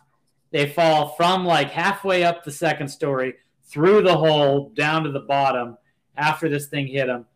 That's a story and a half. Kevin cuts the ropes and it falls on top of them too. So that's more death. Yeah. If, if they didn't die there, they die again. Yeah, and then when that thing falls on them, that's the that's the icing on the cake. So that's a whole nother kill. Yep. And then there's one more trap here that they had. Kevin had put the tool chest at the top of the stairs and rigged it to where when they opened the door to chase him, the tool chest would fall on them. This was another one that was very unrealistic, uh, physics defying, I think would be a way to describe it because the chest would just fall down. It wouldn't slide the way it does and press them against the wall, but yeah, no, it does. And it's not even a death. So I, I didn't No. like this tool chest one. no, not not a death. they do put some prosthetic noses on the two guys so that they can look broken, and then they Oh. snap them back into place. That is a nice little moment where he goes, "That sound was made by a tool chest going down the stairs." like the fa- like his face is glued, and it's like total cartoon comedy, but it, it works for some reason so well with these two because these two are like a cartoon. It's like the super short, chubby guy with the tall, skinny guy. They're like a cartoon combo for sure. I just made I just made the connection. Kevin is the Roadrunner, and these two are the are Wile E. Coyote like the entire time. Yeah, they're they're chasing them cartoonishly and being murdered cartoonishly the whole time. over and over and over. And it has to be cartoonish to lessen the impact of the brutality of these scenes because these traps are way more brutal than the first movie. There's no Oh. denying. Sure, for sure. And then we got another one coming up. They chase him up to the roof. Yeah, this is the last one, I think. They chase him up to the roof. Kevin escapes on a rope. He greased the rope in kerosene, and they start climbing it down to chase after him. And Kevin lights the rope on fire. So they try to climb back up. Obviously, they don't make it. They let go and they fall like three, four stories. This is That's unequivocal Yeah. death. Yeah, there's That's no way. For sure. Four story fall. Yeah, that's probably a death. I mean, you Uh, could you could live through it, but majoritively you're gonna die. Yeah, you're definitely not going to just be talking regularly like they pretty much are right after Yeah, that. they just get right up. So uh, unrealistic deaths aside, let's say what what would be the count here? What's the death count? I mean, I put it at six. I don't know though. I feel I feel like we might have had more than that. I've got one, two, three, four, five. Yeah, I've got six too. All right, so six. Six, Six, including yeah. the burning rope fall, and maybe six and a half if you count the paralysis. That maybe could have been a death, but So that's a push. Yeah, it's a push on the over under again. Six. Yeah. They, they know the right number too. They, the marketing Yeah. genius really did a number on this one. Don't go too far. Don't go too fast. You know. Not too light on the death, not too heavy on the death. Exactly. Wait till we get to Good Boy. Wait, what is it? Good son. Good Son. Yeah. That's when we can get real twisted. Oh yeah. So now Kevin finally calls the cops, and he alerts them into what's going on. And this is just more proof that Kevin really is enjoys this shit. He could have called the cops at any time. He just Yeah. loves messing with these guys. Yeah. Yeah. So after he's determined that the robbers have suffered adequately, he runs away and the first and only time that he slips up, literally he slips on some ice and they have caught him now. He he lost his footing and after all that, they're Yeah. fine and they they've caught him. Yeah, that's horrible too. Like he's been beating their ass the whole time, and then he slips one time, and now they've got him. Yep.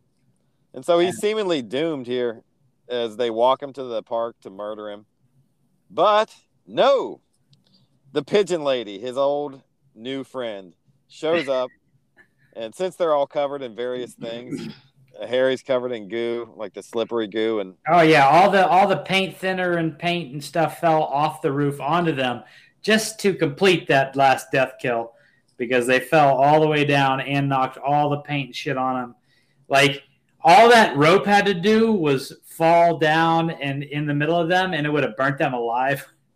oh, yeah, the flaming rope. I wondered about that. They they Anybody, had the flaming rope and they were covered with uh, the like paint thinner or the whatever. kerosene and the paint thinner and all that. that anybody could have lit a match and threw it on them, and they would have gone up like a Fourth of July firecracker. Yeah, highly flammable, the two of them are. But that's not the reason they're covered in this sticky stuff, this paint thinner. The reason is so that the pigeon lady could throw a bucket full of seed onto the two robbers. And after all these brutal and, and death worthy attacks, this is the final straw.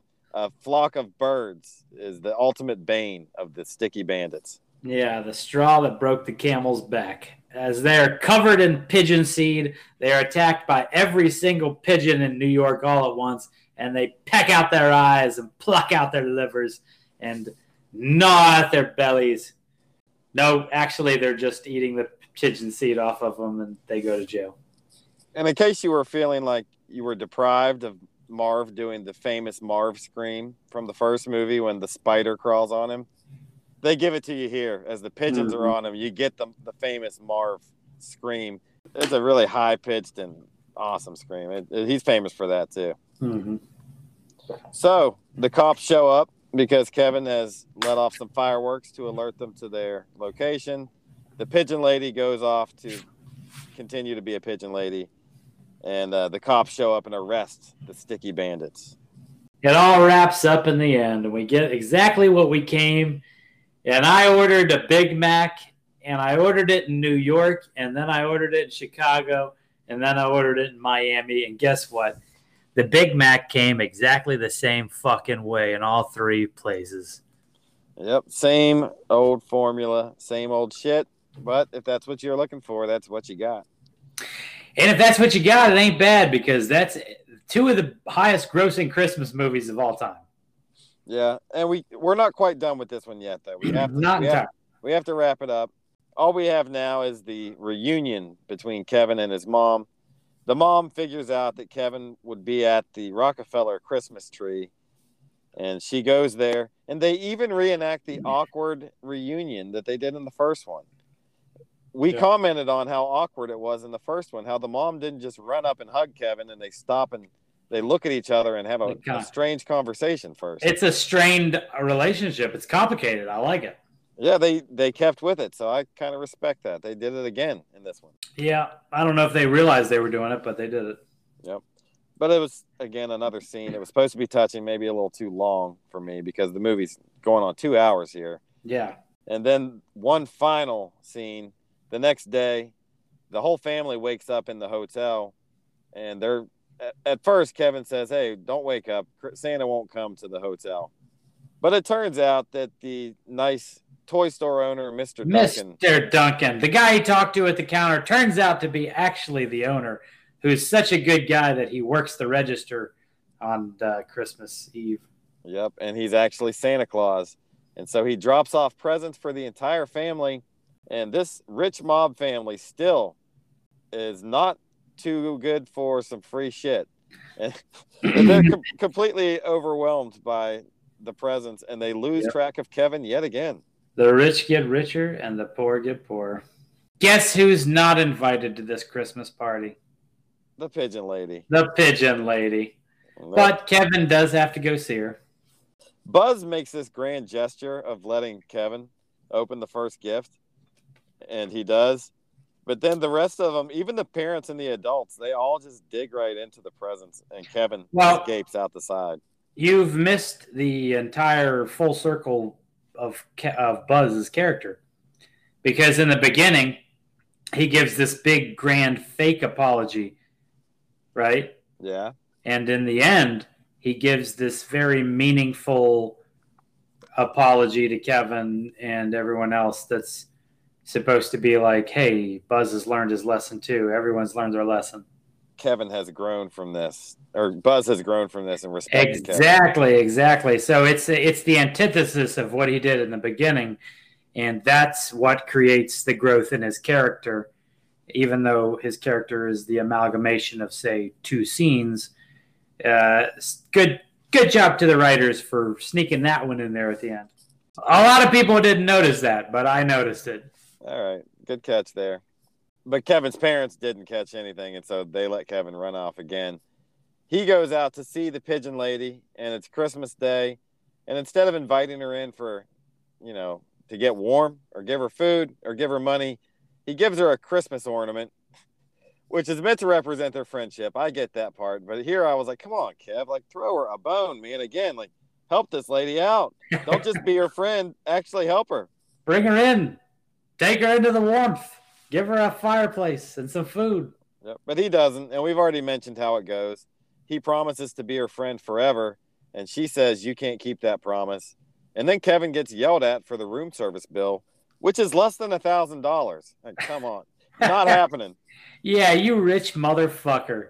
Come on. You left your kid, you abandoned your child two years in a row. Can- The least he could do, and I- I've spent a thousand dollars on just a vacation, you know, like or on more than a thousand dollars on the vacation of everything. So, like, I know this is the '90s, but uh, that doesn't seem that expensive for for the amount of stuff he was on. The ice cream butler and the limo alone. Oh yeah, that much money. Sh- Should have just the ice cream butler would have been a thousand for sure. Well, that does do it for the movie. Kevin getting yelled at once again, not by Buzz this time, but by his dad. And that wraps up Home Alone 2. I'm kind of getting the vibe that you actually like this more than me this year. And that's strange because last year I was trying to sell you on Home Alone 1. Um, I, I I don't think you you were trying to sell me on Home Alone one. I just always thought of Home Alones. Both these two Home Alones are very similar and interchangeable almost, but. I don't know. It, it does kind of add something that they they're in New York, I guess, and that it's a different feel. Eh, but it's the same exact movie. They're giving you exactly what you want, but they're kind of changing the scenery. They're kind of giving, but they're kind of taking. They're kind of feeding, but they're kind of nurturing. I don't know what to say with with it really in the end, but it's the exact same fucking movie, and I'm gonna give it the exact same fucking grade, and that's a 13 out of 20. Is that your corrected grade? Because I remember I got you to raise your grade last year. What did, you got me to rate it to four, raise it to 14, right? I can't remember. That's why I'm, that's what I'm asking. I thought you were lower, or maybe you raised it to a 13. Yeah, I think I rated it like a 12 for, and raised it to a 13. But either way, if I raised it to a 13 and a half or a 14, that's what this movie is because it's the exact same movie. And you came and got in and I should rate it higher because he gave us exactly what we wanted and what we ordered and they did it again. It's like I got back to McDonald's and I was like, "Damn, I just had this sausage biscuit with egg and cheese and it was just as good as the last time and that's almost more impressive than the last time I had it." Well, I agree that it's a lot of the same, but I my grade last year was a 15, and that was pretty high. I thought we even said in terms of a Christmas movie, this might be the best Christmas movie of all time. I don't get as much of a Christmas vibe from the second one. I get that it's literally based on Christmas Day, but I don't know. To me, the second one is missing something that the first one had. The character of Kevin to me took took a step back. I liked him a lot more in this first one. He was trying to be responsible while also enjoying being home alone. Whereas in the second one, he, he seemed like kind of a jerk a lot of the times to the public service workers and sadistic to the robbers. So I I didn't buy Kevin as much, and because of all these things, and also the pigeon lady is just not as cool as the shovel slayer. So because of all these things, I lowered my grade from a 15 last year. Home Alone 2 only gets a 12 out of out of 20 for me. Wow, 15 to 12? Yeah, it was, it was a pretty steep drop off. No, no, they're not that far off, and I, I'm going to tell you why. Because, like, first of all, the pigeon lady is more complex of a character than the shoveling neighbor. Okay. I don't think and, so at all. No, I don't, I don't and so. Kevin has a much more meaningful conversation with her, and that's the big thing: is that Kevin in the first movie is focused on fixing himself, right? So he's fixing everything that's wrong with him that makes him able to deal with his family. In this movie, Kevin is much more focused on helping the other people. So he's focused on fixing the pigeon lady and helping the pigeon lady. He gives her super uh, insightful things that she takes and learns from. So I, I like the fact that Kevin is is has grown a little bit as a human being and he now has a little bit more wisdom because let's face it, what he went through last year was a super uh, insightful thing that would happen in any of if any of our lives if we have if that happened to us in any of our lives we would have grown leaps and bounds from that experience. Being left alone and having to protect your home from robbers it would have traumatized us uh, and also taught us a lot about life. And in just one year he's grown this wisdom to impart it and to share it to the people that are around him. And he's become almost like the sage. Uh, come on, man, not even close, dude. Like, he's still a stiff. He's he hasn't learned that. He treats all public service workers like shit for the most part. He's scared of the pigeon lady. He didn't he didn't tip one time, and he did tip. He gave him some gum. He devolves as a person. He grows into a, an adult, maybe, but a shitty adult. He's he's sadistic He's not nice at all in this movie. No, he's much more insightful. And like you keep saying, oh, he's over rough with the with the robbers. These people are trying to kill him. They literally pull a gun out and try to shoot him with it at one point. And so there's no way to say that he's over. He could have killed them a multitude of ways, and he didn't he had mercy and spared them. Oh my God, he was trying so hard to kill them. He raised the voltage on poor Marv. Come on, he wanted Marv no, dead. He had the control. We said he could have killed him at least six times, and he didn't kill him. I don't know about this at all. I, I can tell though that this is one of those debates that is not going to be solved, and so we'll have to leave it at that. I preferred the first movie. You preferred the second movie.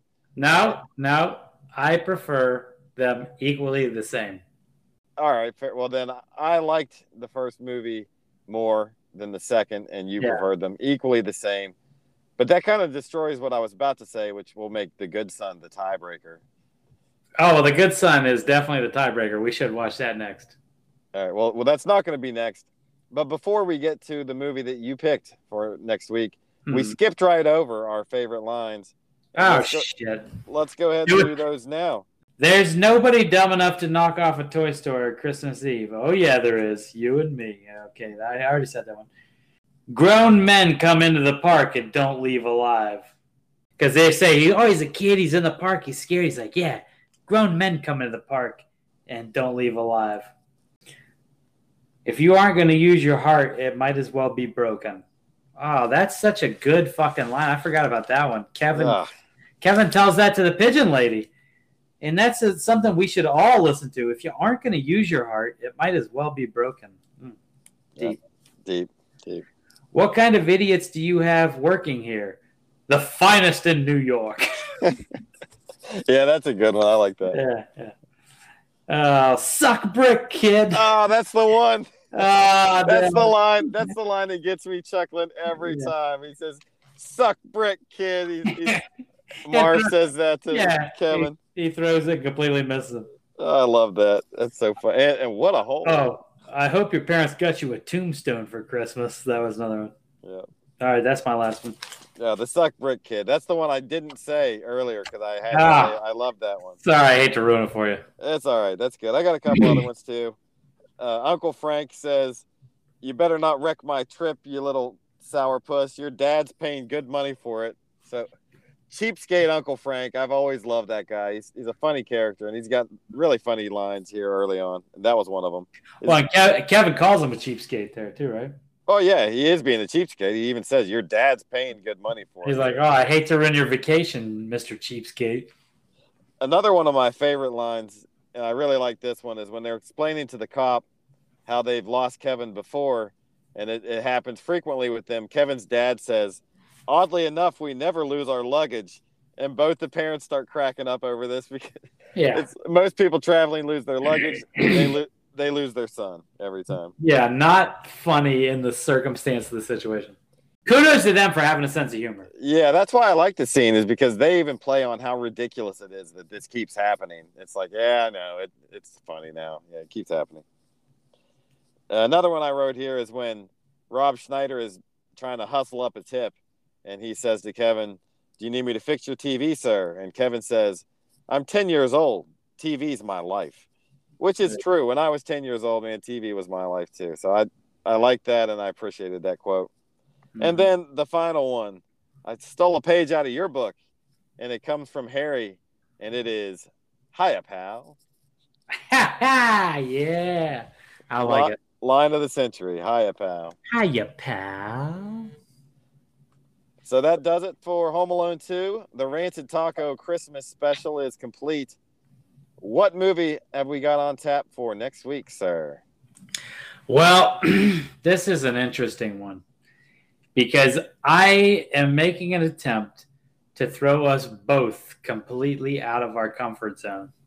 Usually, we pick a movie that I like or that you like, and then there's some debate on back and forth, or that we both like. You, a lot of times, we both like the movie. Yeah. This movie is not a movie that I would suspect either of us of liking, and it's Mean Girls. mean Girls. yes. nice. Yeah. Starring Lindsay Lohan, right? Yeah, Lindsay Lohan is the star. And I will admit right off the bat that I do have an affinity for Lindsay Lohan. I always had a crush on her, but that's not why I picked the movie. I picked the movie basically because I knew that neither of us would have any real predisposed attachment to this movie. No, I've seen Mean Girls once when I was in high school when it came out. I remember almost nothing about it, but I remember thinking it was kind of funny. So I'm I'm interested in seeing that again. I think if we dig deep enough, we can find some real thematic things going on in this movie that are kind of fun to talk about. All right. Well, then actually, I'm I'm looking forward to that. The 2022 New Year's special, Mean Girls. Oh, yeah. And so, with that out of the way, where should people email us? Email us at rancidtacopodcast at gmail.com. All right. Hail to your mother Hail to your mother. and Merry Christmas to all. Thank you for listening, and we will see you next week. Ho, ho, ho, ho. Bye bye, y'all.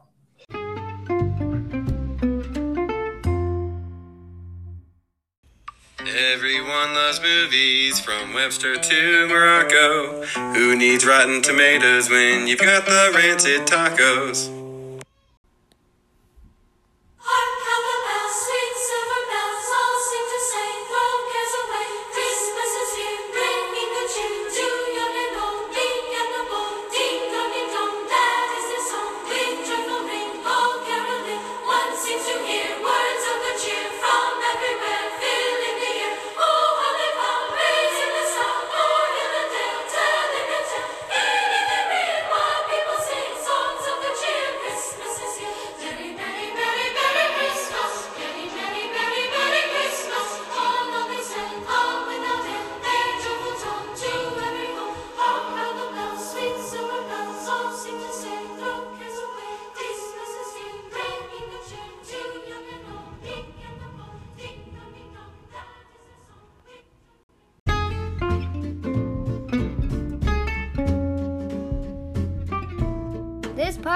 Brought to you by West Virginia Pepperoni Rolls.